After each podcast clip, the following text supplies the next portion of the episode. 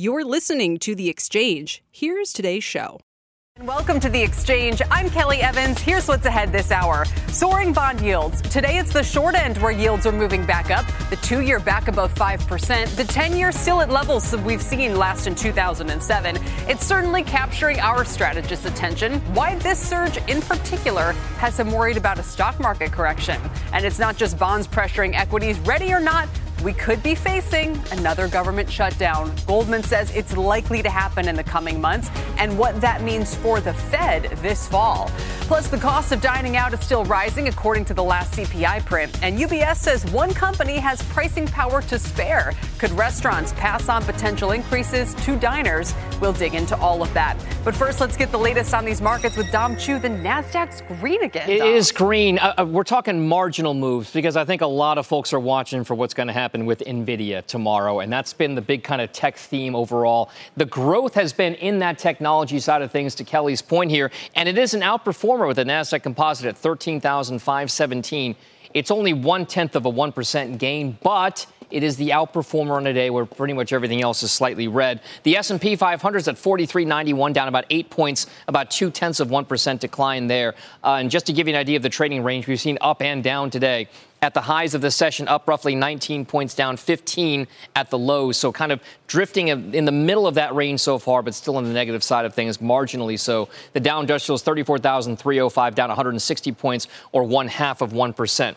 But some of the retail earnings reports are definitely moving things around today. So thematically, it's still very much about retail earnings season a very disappointing report from Dick's Sporting Goods and also a disappointing forecast. They're blaming, amongst other things, retail shrink. That is another way of saying theft for some of those declines that we're seeing there and some of the lack of growth that we saw in Dick's Sporting Goods. So Dick's Sporting Goods down about 25%. It could be on pace for its worst day ever as a public company. We'll keep an eye on that. Macy's report was a little bit more mixed. The earnings were generally good, but the outlook maybe a little bit to be desired here. Lowe's a mixed report there as well, but they affirmed their full year guidance, and the S&P retail ETF down about three percent as a result, net net. So watch that retail space.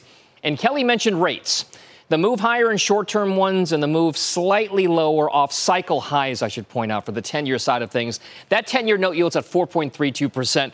Earlier today, we did hit about 4.36%, which would represent, again, the highest level for the 10 year benchmark Treasury note going all the way back to 2007. So as we watch that short term, long term dynamic play out, rates continue to be a part of this story.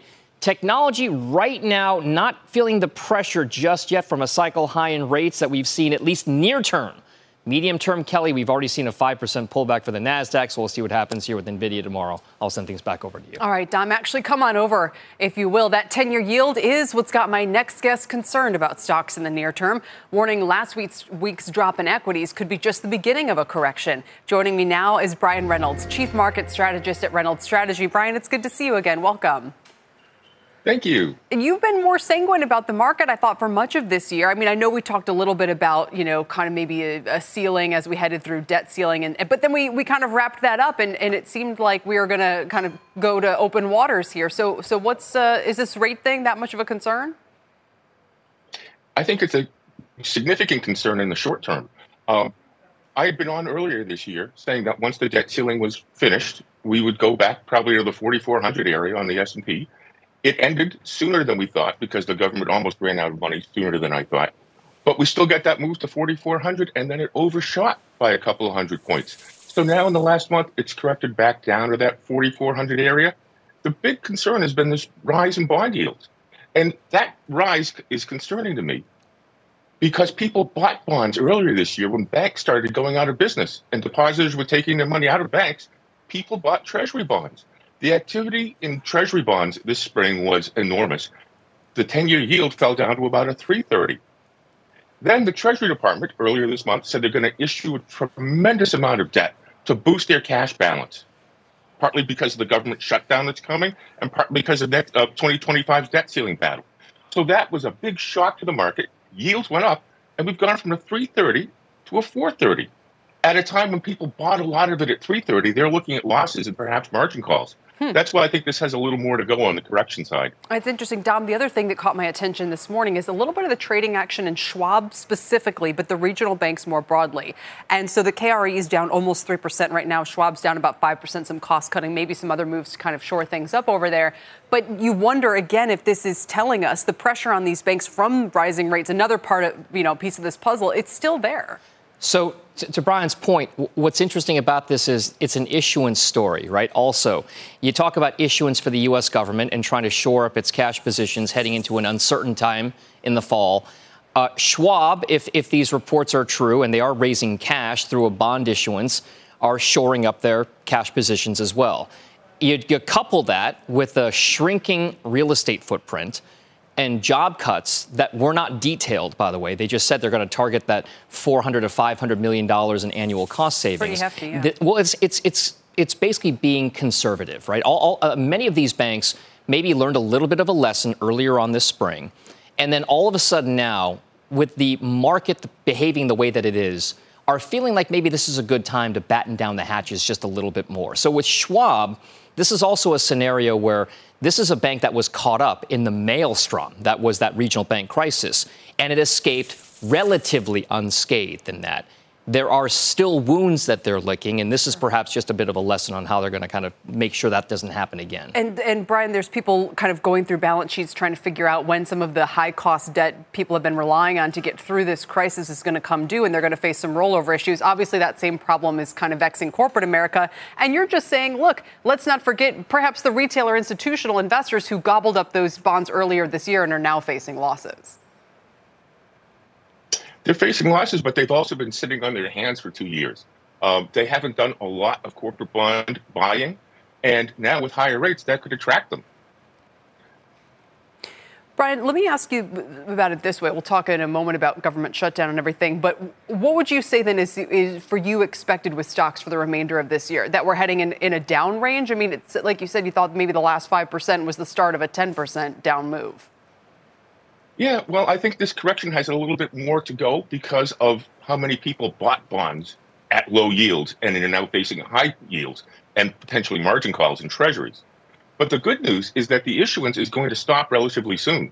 The Treasury has indicated they want to boost their reserves by about 400 billion between now and the end of December, but most of that's going to come in September.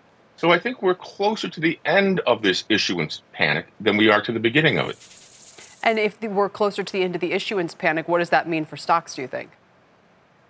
I think that after correction, I think they go back up because I think companies are going to issue more debt. Investors are going to buy that debt, and companies are going to use that money to buy back stock. Especially if we have more of a correction in the next month or so, I think that'll make stocks attractive to companies themselves.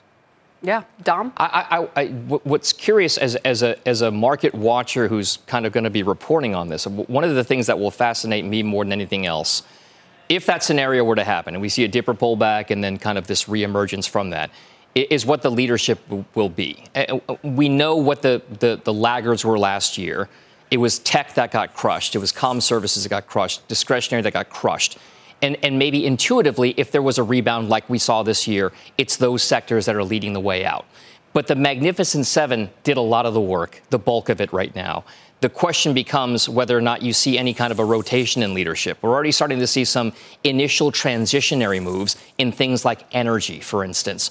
Is that going to emerge again as one of those leadership groups? It's not nearly as important or significant to the broader market narrative, but it could be very telling if you start to see value type sectors and industries start to outperform again versus the same old meta platforms and Apple and Microsoft and Nvidia and everything AI oriented. Brian, care to venture a, a prediction? Well, there's another sector to look at, and that's the companies that are doing the most buybacks. Stocks of those companies really underperformed starting with the bank crisis in March. Now they're starting to gain a little bit of momentum, and I think if we start the buyback machine back up after Labor Day, which I think we will, I think those are the names that are going to be most likely to outperform.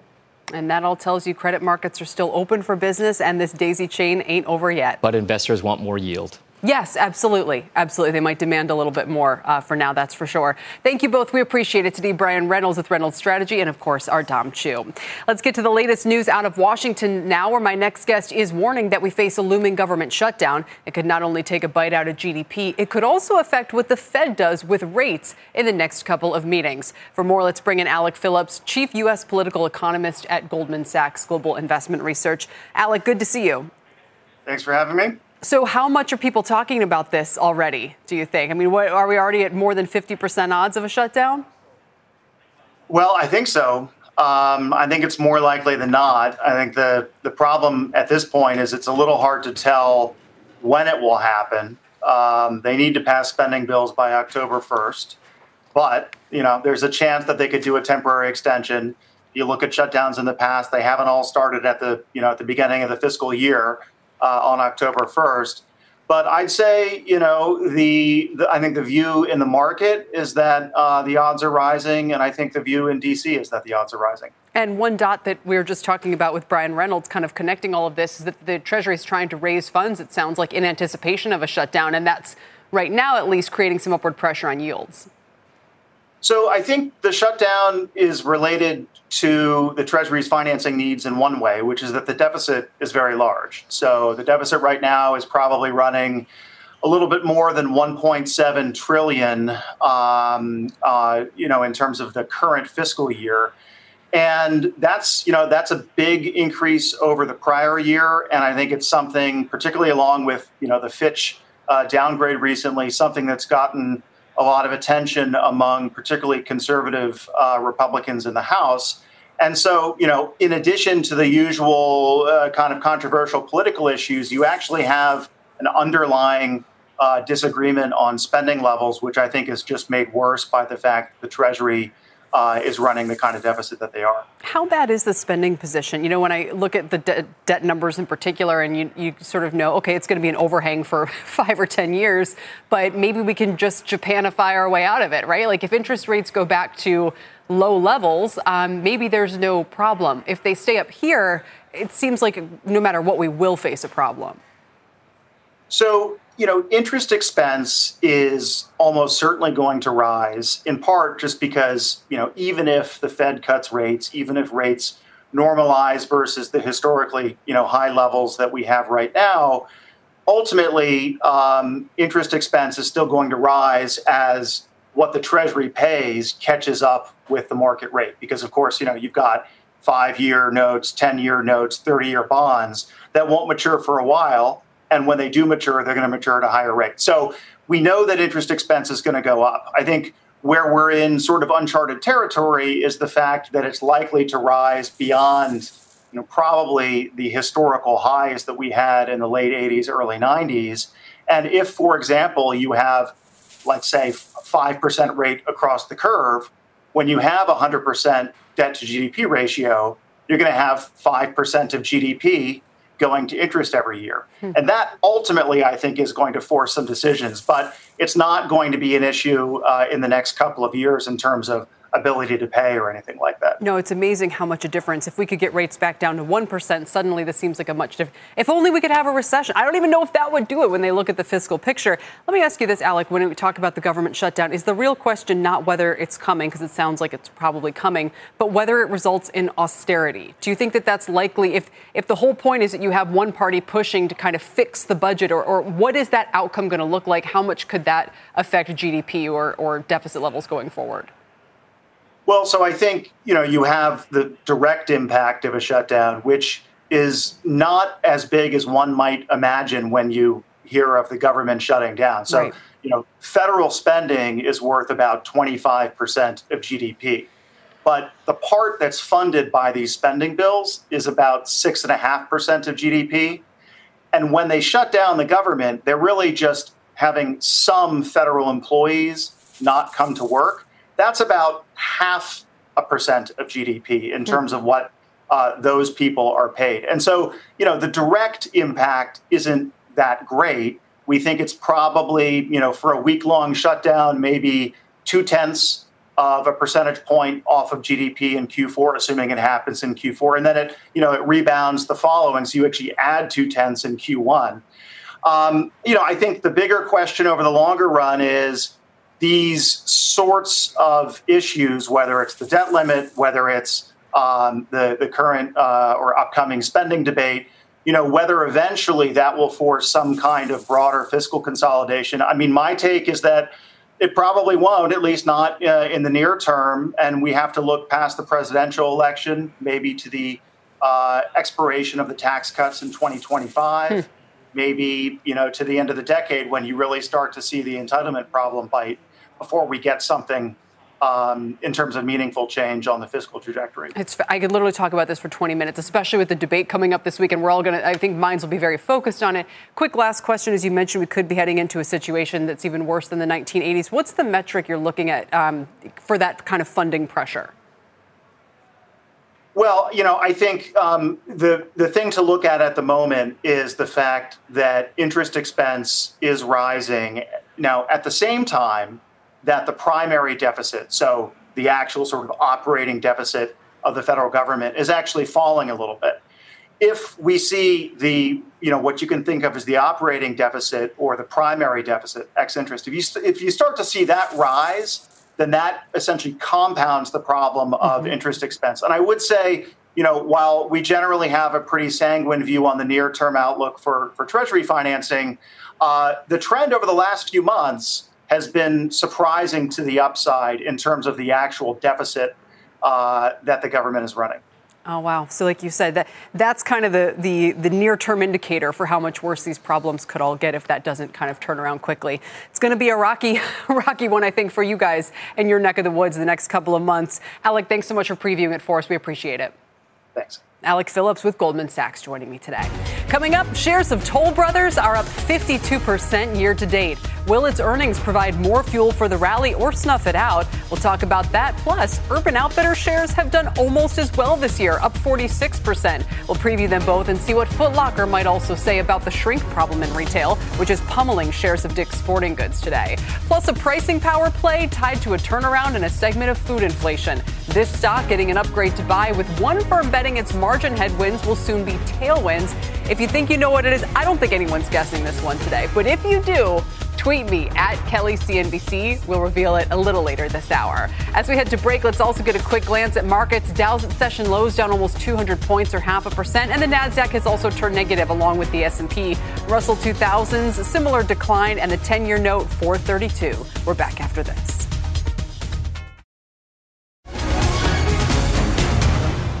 Welcome back, and it's time now for Earnings Exchange. We'll hear from a major home builder plus a couple of retailers with very divergent fortunes this year. Today, the XRT Retail ETF is actually having its worst day since May after shares of Dick's are down 24% on their earnings miss. Uh, XRT overall is down almost 3%. Let's see what it means for Foot Locker, for Urban, what they might tell us. Here with our trades today is Gradient Investment Portfolio Management Consultant Mariann Montagne. Welcome, Mariann. Thank you, Kelly. It's great to see you again. Let's start with Foot Locker, which is on pace for its second worst month of the year, and there have been a lot of them. Uh, it was down 40% in May, driven by last quarter's earnings. Profit margins have been battered by shrink or theft and high promotional activity, and the company is in the middle of a reset that involves closing 400 locations. Mariann, are you picking this one up for a turnaround? Now, this is a trading vehicle. It's not really a long term hold, which is what we at Gradient are more interested in. And I think until the municipalities and the states get tougher on crime, they've, they've got to reverse course from recent years. I, then uh, this is a company that's quite vulnerable to uh, the mass grab and, and go. Uh, but just given the Dick's report today and the general lack of interest in apparel, especially casual type apparel, uh, we'd just stay away from this name. All right, and calling for, you know, kind of more vigilance all around for some of these retailers who are affected by shrink. Foot Locker shares, by the way, down 4% today in anticipation of these results and after what we heard from Dick's. Let's move on to Urban, which is the owner of Urban Outfitters, Free People, and Anthropologie. And it's also on pace for its worst month of the year, but still up 45% since Jan 1. Not too shabby. Investors are watching how much pricing power, how much price increases the consumer can handle, and how well Urban can manage inventory coming out of the last, uh, of the gluts we saw last last year, Mariann. Would you be a buyer? Of, I'm, I'm thinking no if you think no one's buying apparel these days. Well, again, it's uh, a quarter that would have easy comparisons. And I think they've been telling people that uh, sales have been accelerating as the quarter progressed but it's really about the outlook. And I think we're going to have some of the uh, tailwinds turning into headwinds here. Uh, they've been doing very well on the special occasion and the vacation type of apparel. So I don't expect uh, the the past quarter to be an issue. But um, with that run up, I think the shares are, are, fully priced, and I would not be a buyer here. Not a buyer, but I see what you're saying that it, the the bigger concern would be the athleisure. You know, we're all trying to get out of the sweatpants and into something a little more fancy. We have. Yeah, that will help Urban perhaps. Uh, still not a buyer of this stock. So let's leave retail behind. You don't want it. Uh, let's see about the home builders and Toll Brothers in particular. Um, this sector has been red hot, but Toll is looking at its first negative month of the year. After all, we're near 25 year highs in mortgage rates and 25 year lows in housing supply. And builders are trying to look to alleviate prices for buyers. Uh, what do you do with the, with, well, I'll ask you for Toll in particular here, up 52% since Jan 1. Yeah, again, it's doubled since uh, its lows in 2022. And it's facing a period when affordability for homes is very low. Uh, if you look at um, the mortgage rate of 7.25% last week, and you look at rising prices, um, the the odds are again we're facing headwinds here. Um, if you look at the overall macros, we're looking at uh, continuing jobless claims to start going higher versus lower by a great amount the last three months, um, along with those um, uh, payments that are going to have to be reinitiated on student loans. That, that's pretty big macro headwinds. Uh, the company's been augmenting or helping out the buyers on the interest rate side, but I think that's only going to cut into margins. And then if you look at the indexes from the National Association of Home Builders, you will see that the um, uh, the uh, um, new home sales index dropped six points to 50. And even more telling is the traffic for new home buyers has dropped six points to 34. So uh, we don't own toll in our any of our portfolios, and uh, we're not not about to start right now. All right, maybe we'll bring you back for a different week of earnings. You know, see if we can get a few, a few more names in the mix that you like. Mariann, thank you so much for your time today. Thank you. Appreciate it. Mariann Montagne with Gradient Investments. Now let's get a quick check on shares of NVIDIA, which are also about to report. They're down 3% today after soaring to an all time high this morning, and they're coming off that 8.5% pop yesterday. They're, they report tomorrow after the bell, and a new piece in the Wall Street Journal asks whether NVIDIA is the new Tesla. Certainly feels like it, with traders collectively placing more than $100 billion in options so far this year, according to Cboe. That's more than Amazon, Meta, Alphabet, uh, Apple, she said, Microsoft, and Netflix. 60% of that amount is tied to call options, which are bets that the rally will continue, even as the stock is trading at 51 times forward earnings and 240 times trailing earnings. Can NVIDIA post growth as shockingly impressive as they did last quarter? Enough that these bets will pay off? We'll find out tomorrow after the bell. Coming up, U.S. credit card debt stands at a record high, topping a trillion dollars last quarter. But now delinquencies are on the rise, and they're taking corporate America by surprise. Here's Macy's CFO Adrian Mitchell on their earnings call this morning. We experienced an increased rate of delinquencies within the credit card portfolio across all stages of age balances. The speed at which the increase occurred for us and the broader credit card industry since our first quarter earnings call was faster than planned. So, is that just a Macy's problem or not? How healthy is the American consumer? We'll ask the CEO of Primerica, who's out with a new way to measure the middle class and how they're doing. The exchange is back after this.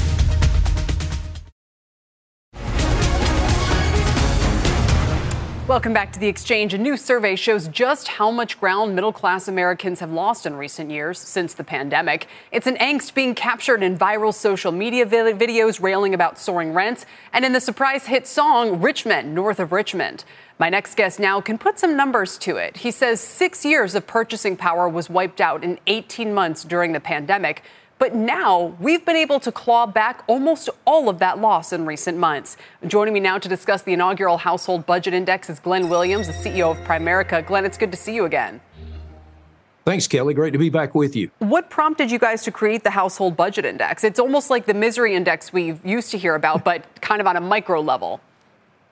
It is. We have had good success with our financial security monitor that you and I have discussed before, which each quarter gives us some insight into the financial attitudes and perception of middle income families. But we felt like we needed something that was more precise regarding their purchasing power to really be able to serve them well and give them advice. And so, uh, along with our economist consultant, we created the Household Budget Index, which measures purchasing power. It's sort of the math behind the perception. Uh, and it does tell a very interesting story. It tells that there's some good news as it appears that uh, increase in costs, as we know, or inflation has started to ease a little bit. It's still going up, but not as fast. And purchasing power is improving because our earned incomes are increasing.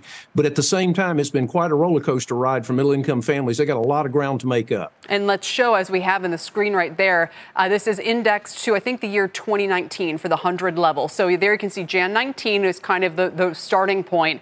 Um, things got a little bit better as the pandemic, pandemic stimulus hit. Then they got a lot worse. June 2022, familiar to all of our viewers, is the month that gasoline prices peaked, the CPI rate peaked, and that that household budget index fell all the way down to 85. So again, a loss of years of worth of purchasing power in just a few short months' time. That's exactly right. And as it has begun to climb back toward 100, several things to keep in mind. it's the monthly measure of purchasing power. So when you do get to 100, you can't take a victory lap. It just means that you broke even in that month. And so when you look backwards from July, 44 of the last 55 months, middle income families have been deficit spending which means they've either taken money from savings, which could certainly hurt their retirement years, or they bridge the gap with credit cards at interest rates very likely in the 20% plus range. And so that is a tremendous amount to make up. So we've got to get well beyond 100 just to fill in that hole. And then the other perception uh, or, or, or, view I think we should take a look at is uh, middle income families were at 100 in 2019, more than four and a half years ago. Their expectation would not be to be back at 100 four and a half years later. If you put a trend line on, on that graph, you would probably say their expectations would be at 110%. Right. So we've got quite a way to go to get to where we really need to be for these families. And what does that tell you about the loss of purchasing power and kind of the, you know, that's why I found those comments from the Macy's CFO this morning quite telling that all of a sudden they're seeing a little spike in delinquencies. What do you think is going on here? I think it tells us that we have to be very careful when things begin to normalize, uh, not to underestimate the damage that was done and how much ground has to be made up. That's what we see as we sit with these families and try to provide financial guidance for them is they've got a big hole to fill or they've got a lot of debt to pay off. And so they've got to make real progress in their earned income to be able to make up that lost time. There is a, a gap there of multiple years that's almost lost time when it comes to particularly to retirement savings can your company i know you guys offer different kinds of you know life insurance investment products. I mean is there a pitch here that you can do something to help them fill that gap? Or is this just a stark realization of what this kind of shape this customer base is in well, it's clearly an eye opener, which I think is the first step in addressing a situation is to acknowledge how significant it is. Then we help these families, first of all, begin with budgeting, uh, which often is a reprioritization of their processes. Sometimes it includes some sacrifice, which I define as giving up something of value today to gain something of greater value tomorrow. So it starts with reprioritization, but then it's a systematic process over time of being able to save for the future systematically. It's not a, a one trick uh, solution. It's something that takes as much or more time to resolve as it took to create the challenge. So it's a systematic long term process that we try to use to help guide these families. Yeah. And I guess a, a parting comment on this would be, you know, as you said, the biggest, the most important way they can try to make up some ground is through wages and labor market and all that. And, and, there have been some good signs in that lately when we look at, you know, what unions are able to negotiate, that kind of thing. Um, but if there's any signs of weakness there in the next six to 12 months, I, I you know, it, this is not a great starting point it's a very fra- fragile place for these families to be, and they have to first attack, I believe, uh, the debt crisis, which goes right back to the credit card discussion you were just mentioning. Um, the first thing families have to do is work very hard to pay off that debt, particularly when it's in unfriendly interest rates, so that they can get back to even and then start building some success from there. All right, Glenn, thank you so much uh, for doing this here on the show with us and bringing this to our audience. We appreciate it. Always great to be with you. Glenn Williams, CEO of Primerica with the Household Budget Index. Over to Tyler Mathisen now for the CNBC News Update. Tyler? Kelly, thank you so much. Today is the last day Teamsters can vote to ratify or reject the tentative deal reached with UPS. Results are expected to re- be released after 3 p.m. today. Now, if a strike were to happen, it uh, could upend the holiday season and raise shipping costs across the board. Uh, both sides did hammer out a deal back in July, which would increase pay and benefits for more than 300,000 workers.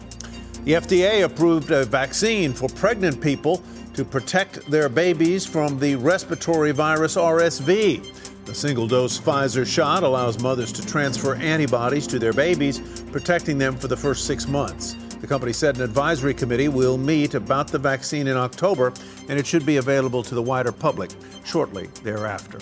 And the NBA is fining Philadelphia 76ers guard James Harden $100,000 for his public trade demands. The fine follows a league investigation that found Harden made comments in an interview about not performing services under his contract unless he's traded to another team.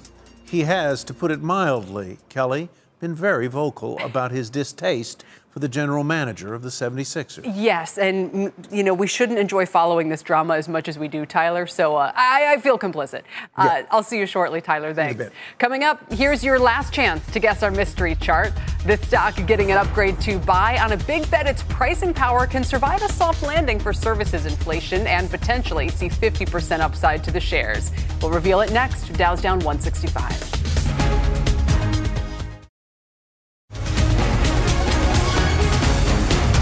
Welcome back. Aramark was the mystery chart, and congrats to Eric Soda who guessed it. And we showed you that before the break, of course. The food service provider getting a boost today on an upgrade from UBS. The firm sees their profit margins growing two full points over the next year, despite the moderation in food service inflation costs, and says now might be the perfect time to buy the stock after its recent pullback. But does their optimism also mean restaurants could soon be passing along higher costs? Joining me now, the analyst behind this call, Joshua Chan. Joshua, good to have you here. Uh, let me just ask with what prompted you to, to make this upgrade today?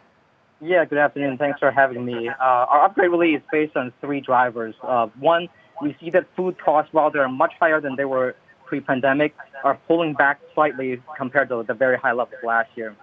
And number two, uh, Aramark has actually been chasing inflation with pricing over much of the last two years and we think this is the quarter when pricing finally catches up to inflation. And number three, um, the stock has pulled back about 15% uh, over the last uh, month, and so we think that there is an opportunity uh, for this is an attractive opportunity for investors. Um, versus our $43 price target. What does Aramark do? My understanding is they sell a lot of equipment to restaurants, that kind of thing. I mean, are those clients really going to be in the position to take, you know, pay, pay two points more for something this next year than they did, you know, this year or last year in, in this kind of environment with inflation overall moderating and restaurant traffic soft? I mean, that's what we talked to Brinker about yesterday. Yeah, what Aramark does is they, they, they run food and beverage operations at, at places like colleges and universities, mm. uh, healthcare systems, stadiums, offices. Uh, and so they, they ultimately price to the consumer. And so uh, they're sim- simply still trying to catch up on the cumulative effect of inflation over the last two years. And so we're seeing some of that pricing pass through now. Um, and, and some of these verticals are also more economically resilient when you think about colleges and university and healthcare. And so, so we think they have the ability to realize this pricing uh, even as, as inflation kind of tapers off. True. You know, it, it, seems strange that the same company would do colleges and healthcare, which are like two ends of the, the food quality spectrum that we've all experienced. Um, are they the only one in your coverage universe who really stands out as being in a potentially beneficial position? I mean, are there, do you see headwinds across? Uh, I, I, can't imagine they have a lot of direct competitors. Yeah, they have, they have some direct competitors, uh, mainly competitors out of Europe. Uh, we also see other uh, companies within the business services space that could benefit from moderating inflation. Uh, one example would be Cintas. They, they rent uniforms uh, to companies, and uh, obviously uniforms use a lot of cotton, and as cotton prices have, have moderated, uh, Cintas could be a beneficiary if we're thinking about moderating inflation as well. All right, so disinflation, you think we talk about it as being a headwind. You know, anytime you see the kind of nominal sales growth slow, a headwind for the S&P 500, but you think you have some companies that could benefit. Yes, that's right. Companies that actually provide these services where, where those, those are input costs uh, could actually benefit from a deflationary or, or, moderating inflation environment. All right, Josh, thanks so much for, for, for, for phoning in, for your time today, for all of it. We appreciate it. Thank you very much for Josh Chan joining us from UBS. Still to come, regional banks getting hit with another downgrade, this time from S&P, following in Moody's footsteps. Names like Valley National, Comerica, and KeyCorp all lower today. But independent business owners still have confidence in those banks, according to our latest survey. More on those findings next. Stay with us.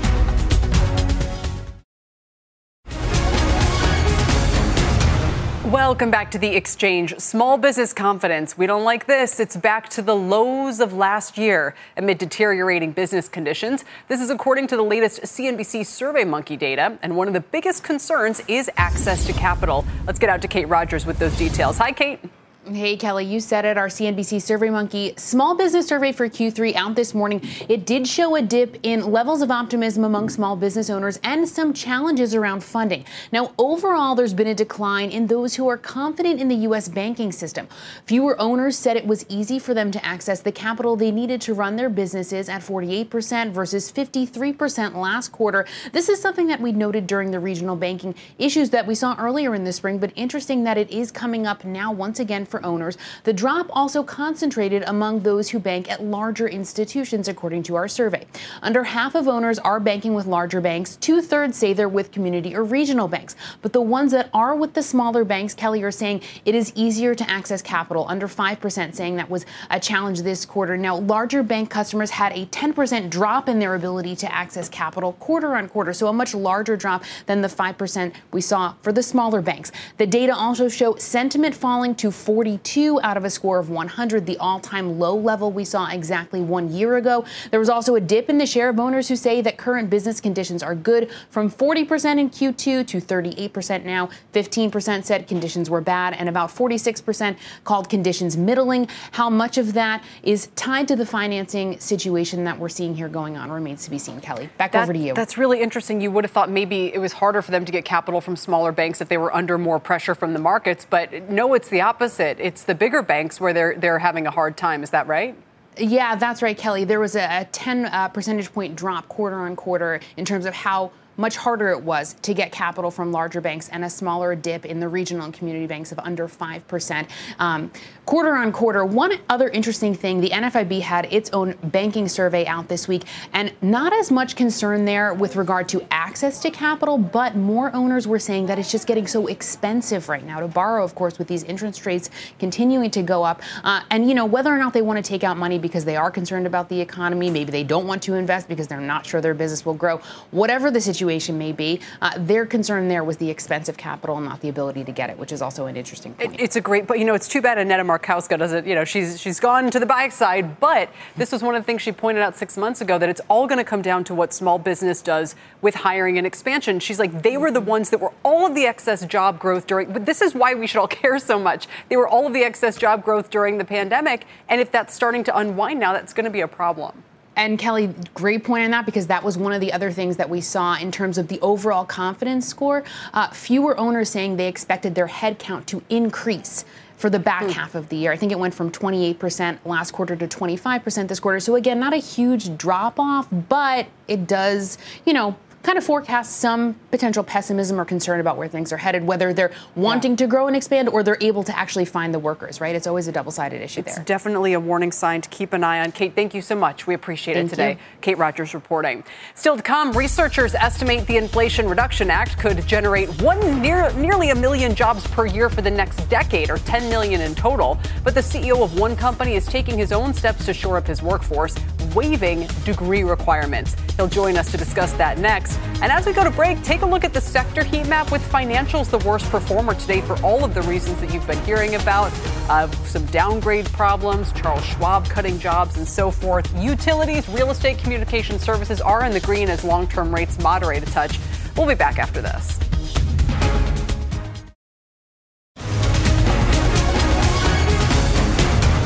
Welcome back to the exchange. The transition to clean energy has impacted industries from autos to oil, even now garbage or waste. Republic Services is the second largest provider of waste disposal in the United States, and it's been transforming its business from simple trash collection to a full blown suite of environmental services. Last year alone, they managed 8 million tons of recyclables, recovered 2.5 million tons of materials like plastics, and avoided emissions equivalent to the annual electricity usage of 11 million homes. For more here, let's bring in Republic Services CEO Jon Vander Ark, who joins us from the New York Stock Exchange on the 25th anniversary of the company's listing. And on top of all of those accolades, Jon, I have Deutsche Bank saying you're an inflation hedge and a safe haven. They, I just, you know, what am I, what am I, what's the flaw here in this story? I can't find one. Well, we're a pretty strong business. I mean, we have always had a really high floor, given we're not recession proof, but we're recession resilient. And then increasingly, uh, we're a place where you can see growth. So we've grown in a new new way in terms of sustainable energy projects, landfill gas to energy. We're forward integrating into plastics. And so we've really taken a business, again, that still has that same high floor, and we found new ways to grow. Real quickly, for those of us who feel bad every time we throw out the garbage, um, how much of that is being turned into energy? Not just your company, but I'm talking like landfills across the country. Is 1% of it being reclaimed, or is the number much higher than that? No, much higher than that. We have 60 land, we have uh, 200 active landfills today. And we have 60 projects already, and we have another 67 in the pipeline. And so obviously, when you measure that based on volume, it's more than half of the those uh, sites by volume have one of those projects, and we're going to get to you know more than 75% coverage here over the next five years, which is great. Taking something that would be uh, thrown away forever and using that to power the communities around them. It's great for the uh, economy and it's great for uh, sustainability as well. Will you get some subsidies or tax benefits from the IRA, or if anything, will that make it harder for you guys to compete because it advantages other sources of clean energy? Uh, no, the, the, projects stand on their, their, own. We will have some IRA benefit associated with that, but these are standalone projects and we'll apply for the incentives along with others, but those aren't really dislocating the market. Do you guys consume a lot of energy? Uh, yeah, we certainly do in terms of our vehicles. And so we have 18,000 trucks. We're the fifth largest vocational fleet in the United States. And about today, 20% of those trucks run on compressed natural gas, the rest run on diesel.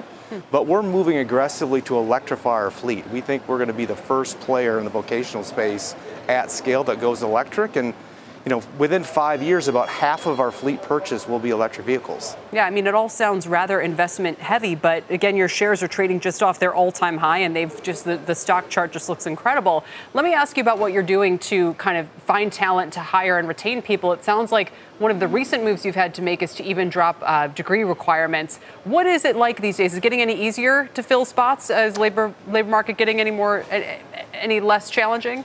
Yeah, we're certainly better year over year. We're down about 450 basis points in turnover. So we kind of peaked in the mid 20s and we're down uh, just over 20%. We'd like to get that down another 100 to 150 basis points. But longer term, right, I see a world where we've really gutted vocational education in the United States and we need more skilled workers. And so we are growing our own. We've backward integrated into driver education and technician education. Uh, but more broadly, I, you know, degree requirements, and listen, education's been important for me and uh, many others, but it's not the only path. So we like to find people who are skilled through alternative routes, whether that's career advancement through, through vocational jobs or even the military is a great background. And we think that's just an advantage for us to attract more talent. And turnover's improving, and we know the labor market's starting to get back towards normal. What are wage pressures like? Uh, you know, wage pressures are starting to modulate. Uh, we certainly saw that over the last 18 months uh, wages going up and you know turnover rising associated with that. But we've really seen that come down. We'll start to anniversary that in the second half, and we think we'll have a more normalized level of inflation uh, going into next year. What would be your personal, you know, I, I, look at your background and, you know, you've been at the company for, you were eight years, I think, before becoming CEO a couple of years ago, uh, you know, pr- pretty decent pedigree. Uh, what are your own personal goals before maybe you turn it over and, and look for the next opportunity? Well, really, in my 10 years, we've gone from being a garbage company to a waste and recycling company and now an environmental services and sustainability company. And you know, my goal is to challenge every ton that goes into a landfill and think about could we do something different with that? Could we take it and reclaim it, repurpose it, reuse it? And so I really think people will see us as a resource and a sustainability company, and that would I'd love that for uh, to be the legacy for my tenure. All right, not too shabby, Jon. Thanks for joining us. How many people are down there to ring the bell with you?